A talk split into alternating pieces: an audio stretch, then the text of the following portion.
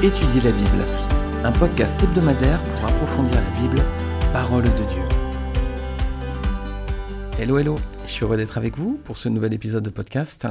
Toujours dans l'étude suivie du livre de Josué, on n'en a pas fini et loin de là avec ce livre magnifique du début de la Bible. On est vraiment au début, malgré tout, hein, de l'histoire de, de Dieu avec euh, ce peuple d'Israël.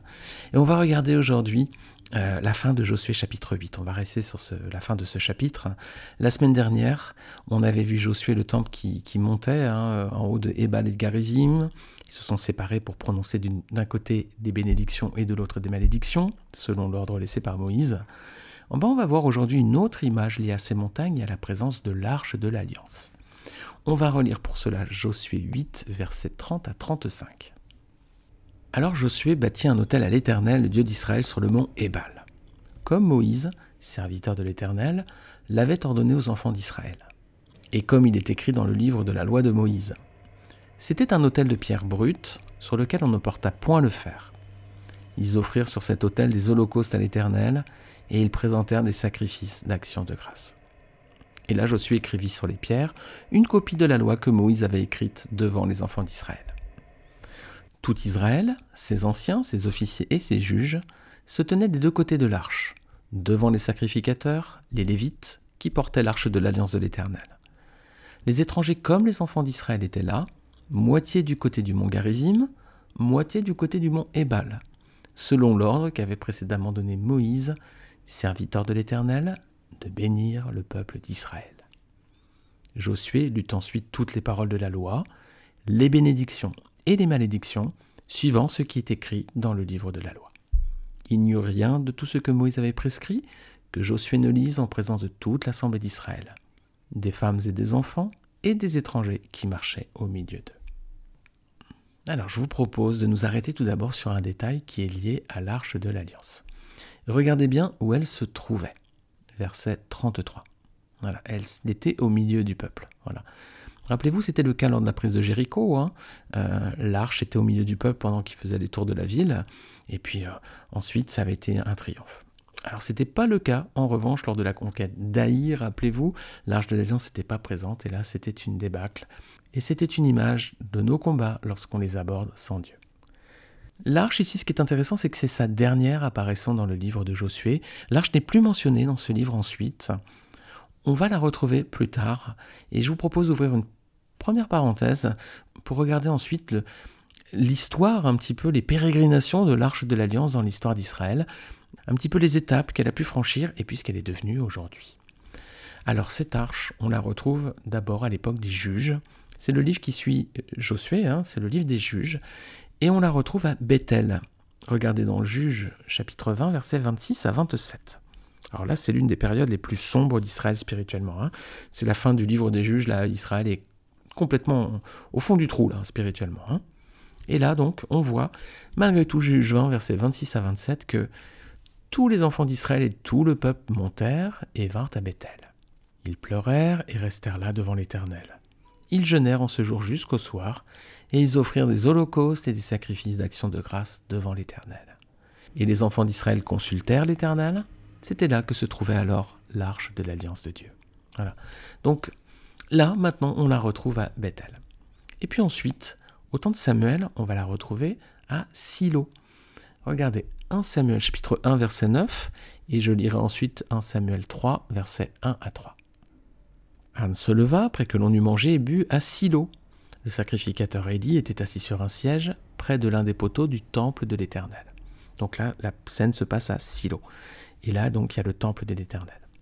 Et ensuite, on voit que Samuel 3, verset 1 à 3, le jeune Samuel était au service de l'Éternel devant Élie. La parole de l'Éternel était rare en ces temps-là. Les visions n'étaient pas fréquentes. En ce même temps, Élie, qui commençait à avoir les yeux troubles et ne pouvait plus voir, était couché à sa place. La lampe de Dieu n'était pas encore éteinte, et Samuel était couché dans le temple de l'Éternel, où était l'arche de Dieu. Voilà, donc l'arche ici est à Silo. Alors, petite question. Ici, on voit que Samuel dans le temple de l'Éternel, et que aussi euh, le sacrificateur Élie était assis près d'un des poteaux du temple de l'Éternel. C'est quel temple de l'Éternel ici? Parce que le temple, il n'a pas encore été construit. Du temps de Samuel. Samuel, il est petit ici. Hein. Samuel, quand il va grandir, c'est lui qui va oindre Saül comme premier roi d'Israël. Ensuite, Saül va perdre la royauté et Samuel va oindre pour roi d'Israël David. Et c'est le fils de David, Salomon, qui va construire le temple. Donc, c'est quel temple ici, les amis? Bah, Probablement, c'est le tabernacle, en fait. Il s'agit probablement du tabernacle que Josué et le peuple avaient laissé à Silo lors du partage du pays de Canaan. Regardez, Josué 18, verset 1. C'est au moment du partage en fait. Hein. On est à la fin de Josué. Là, le, peuple a, rempli toutes ces, une très grande partie des, conquêtes qu'il devait mener dans Canaan. Ils vont se partager le territoire. Et on voit que toute l'assemblée des Israélites se réunit à Silo et ils y installèrent la tente de la rencontre. Et le pays leur était soumis. Voilà. Donc ils vont laisser la tente euh, à le tabernacle, hein, à Silo. Donc c'est probablement euh, la tente qui est nommée ici Temple de l'Éternel.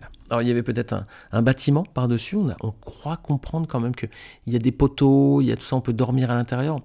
Peut-être qu'il faut comprendre qu'il y avait aussi un bâtiment et que la tente était à l'intérieur. En tout cas, il n'y a pas ce détail-là. Quoi qu'il en soit, pour l'instant, l'arche est à Silo.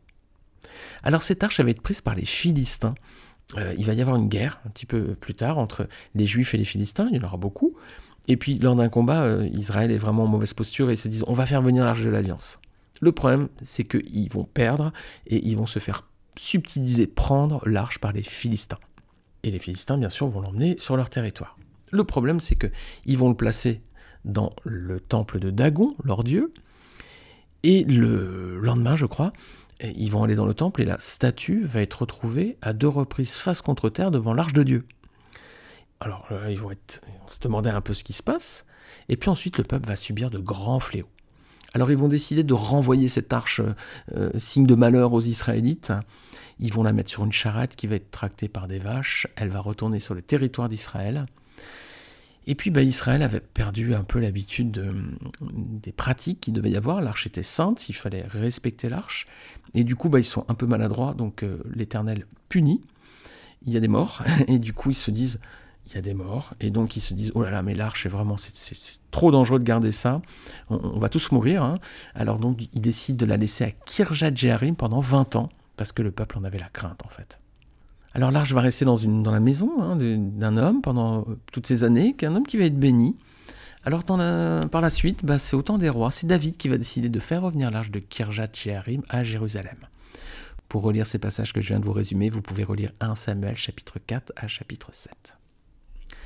Alors David, lui, va faire revenir l'arche dans la cité de David, à Sion, qui est juste à côté de Jérusalem.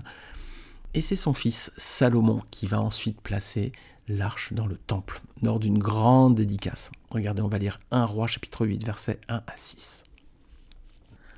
Alors le roi Salomon assembla près de lui à Jérusalem les anciens d'Israël et tous les chefs des tribus, les chefs de famille des enfants d'Israël, pour transporter de la cité de David, qui est Sion, l'arche de l'alliance de l'Éternel.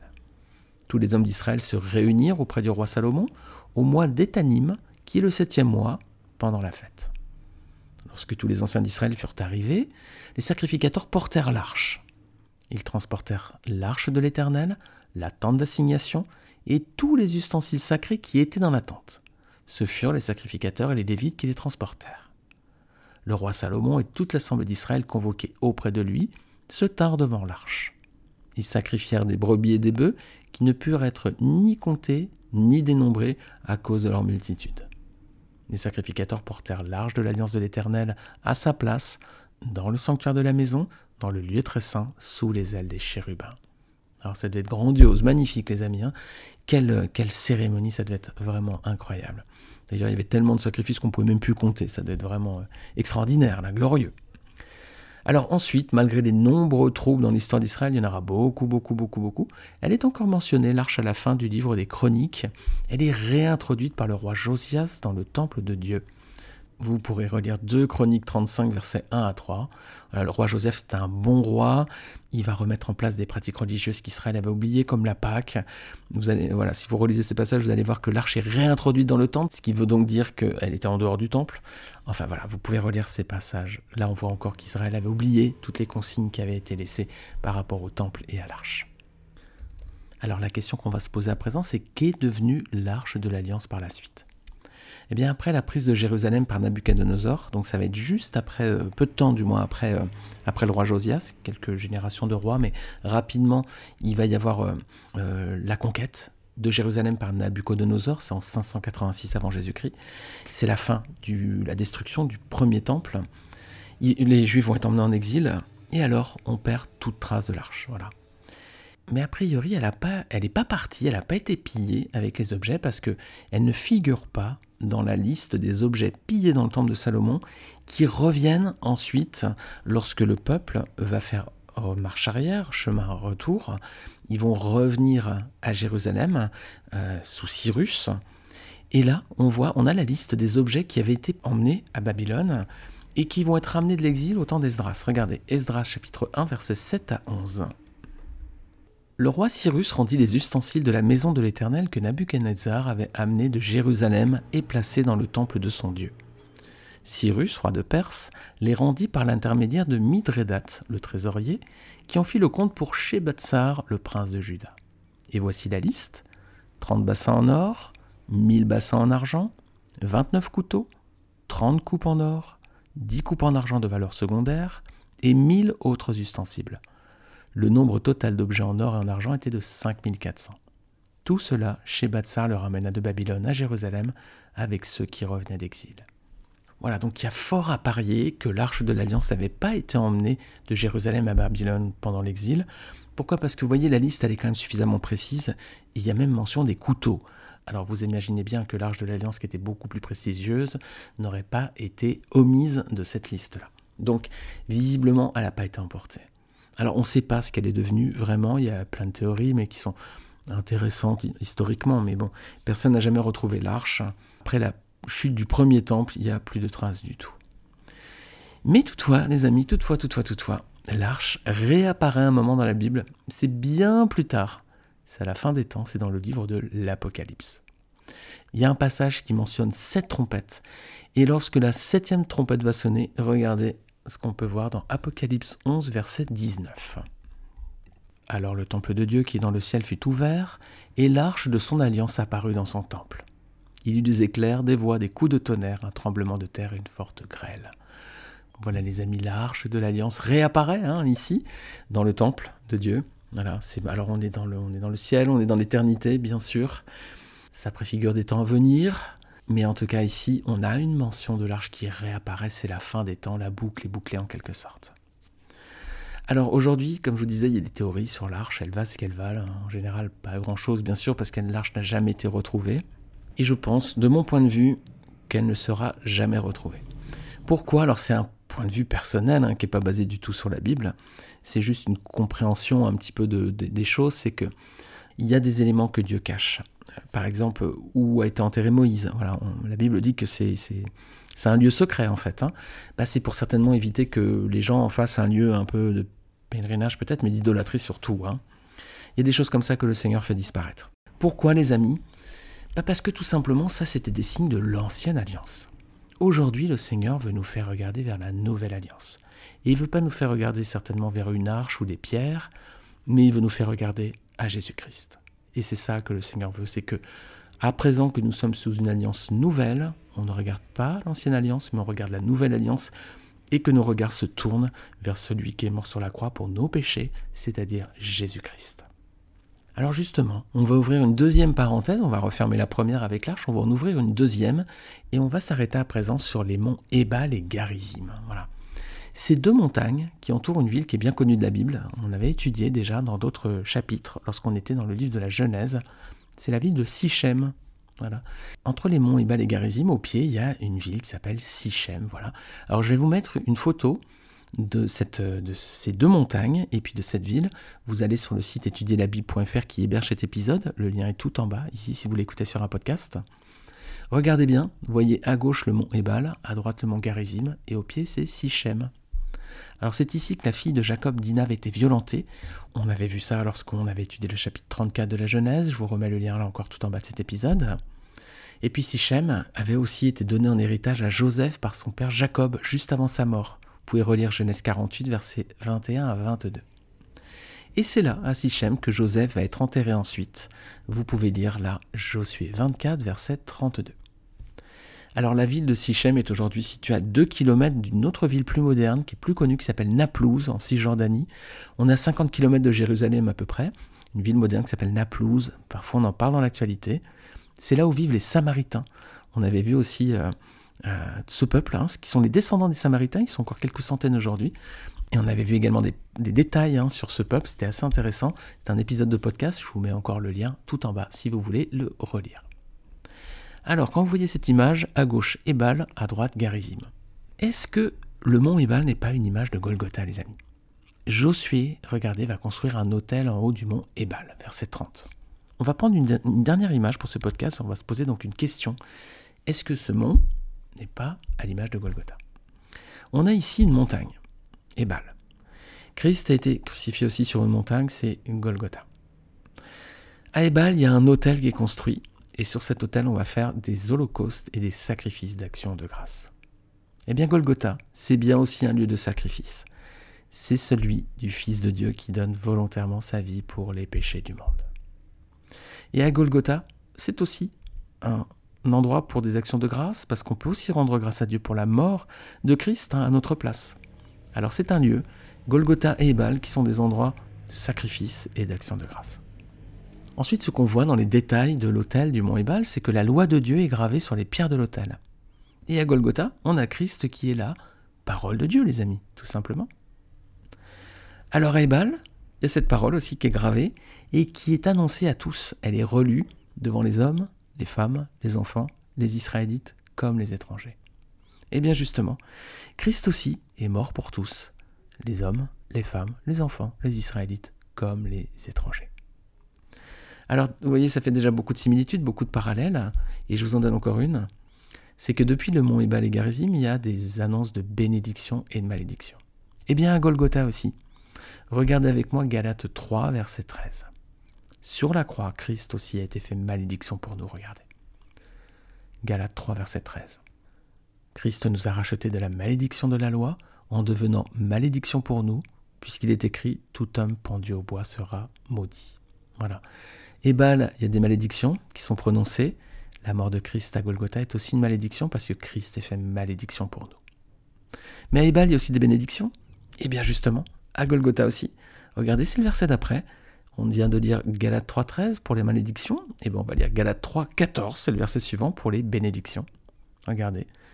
C'est ainsi qu'en Jésus-Christ, la bénédiction d'Abraham touche aussi les non-juifs et que nous recevons par la foi l'Esprit qui avait été promis. Les amis, quelle plus belle image que celle de Christ qui donne sa vie à Golgotha pour les hommes et les femmes de toute époque, de toute couleur de peau et de toute origine. Amen. Amen. On a vraiment des parallèles intéressants entre Ebal et Golgotha. La Bible, les amis, annonce, préfigure Jésus-Christ. Hein. Tous les textes de l'Ancien Testament préfigurent aussi Jésus-Christ. Rappelez-vous, lorsque Christ est ressuscité, il a marché euh, sur le, chemin qui mène à Emmaüs avec des pèlerins, et il leur a montré que dans toutes les Écritures, on parlait de lui. Alors, il ne faut pas être étonné si dans ces textes, on voit aussi le Seigneur qui est présent. C'était l'ombre des choses à venir. Alors n'hésitez pas à relire toujours votre Bible, même dans les passages de l'Ancien Testament, et d'essayer de voir où Jésus-Christ peut être présent. Très certainement vous allez trouver dans des endroits où vous n'avez pas vu. Alors la semaine prochaine, on va retrouver Josué et le peuple. Ils vont se faire piéger par un peuple bien astucieux. Vous avez une petite idée? Ce sont les Gabaonites. Voilà, on verra ça la semaine prochaine. En tout cas, merci encore de votre écoute, que le Seigneur vous bénisse. N'hésitez pas encore une fois à vous abonner à ce podcast, à le partager autour de vous. Si vous êtes sur Apple Podcast, n'hésitez pas à mettre un 5 étoiles si vous le souhaitez et un commentaire. Je vous dis merci beaucoup et je vous dis à la semaine prochaine. Salut à tous.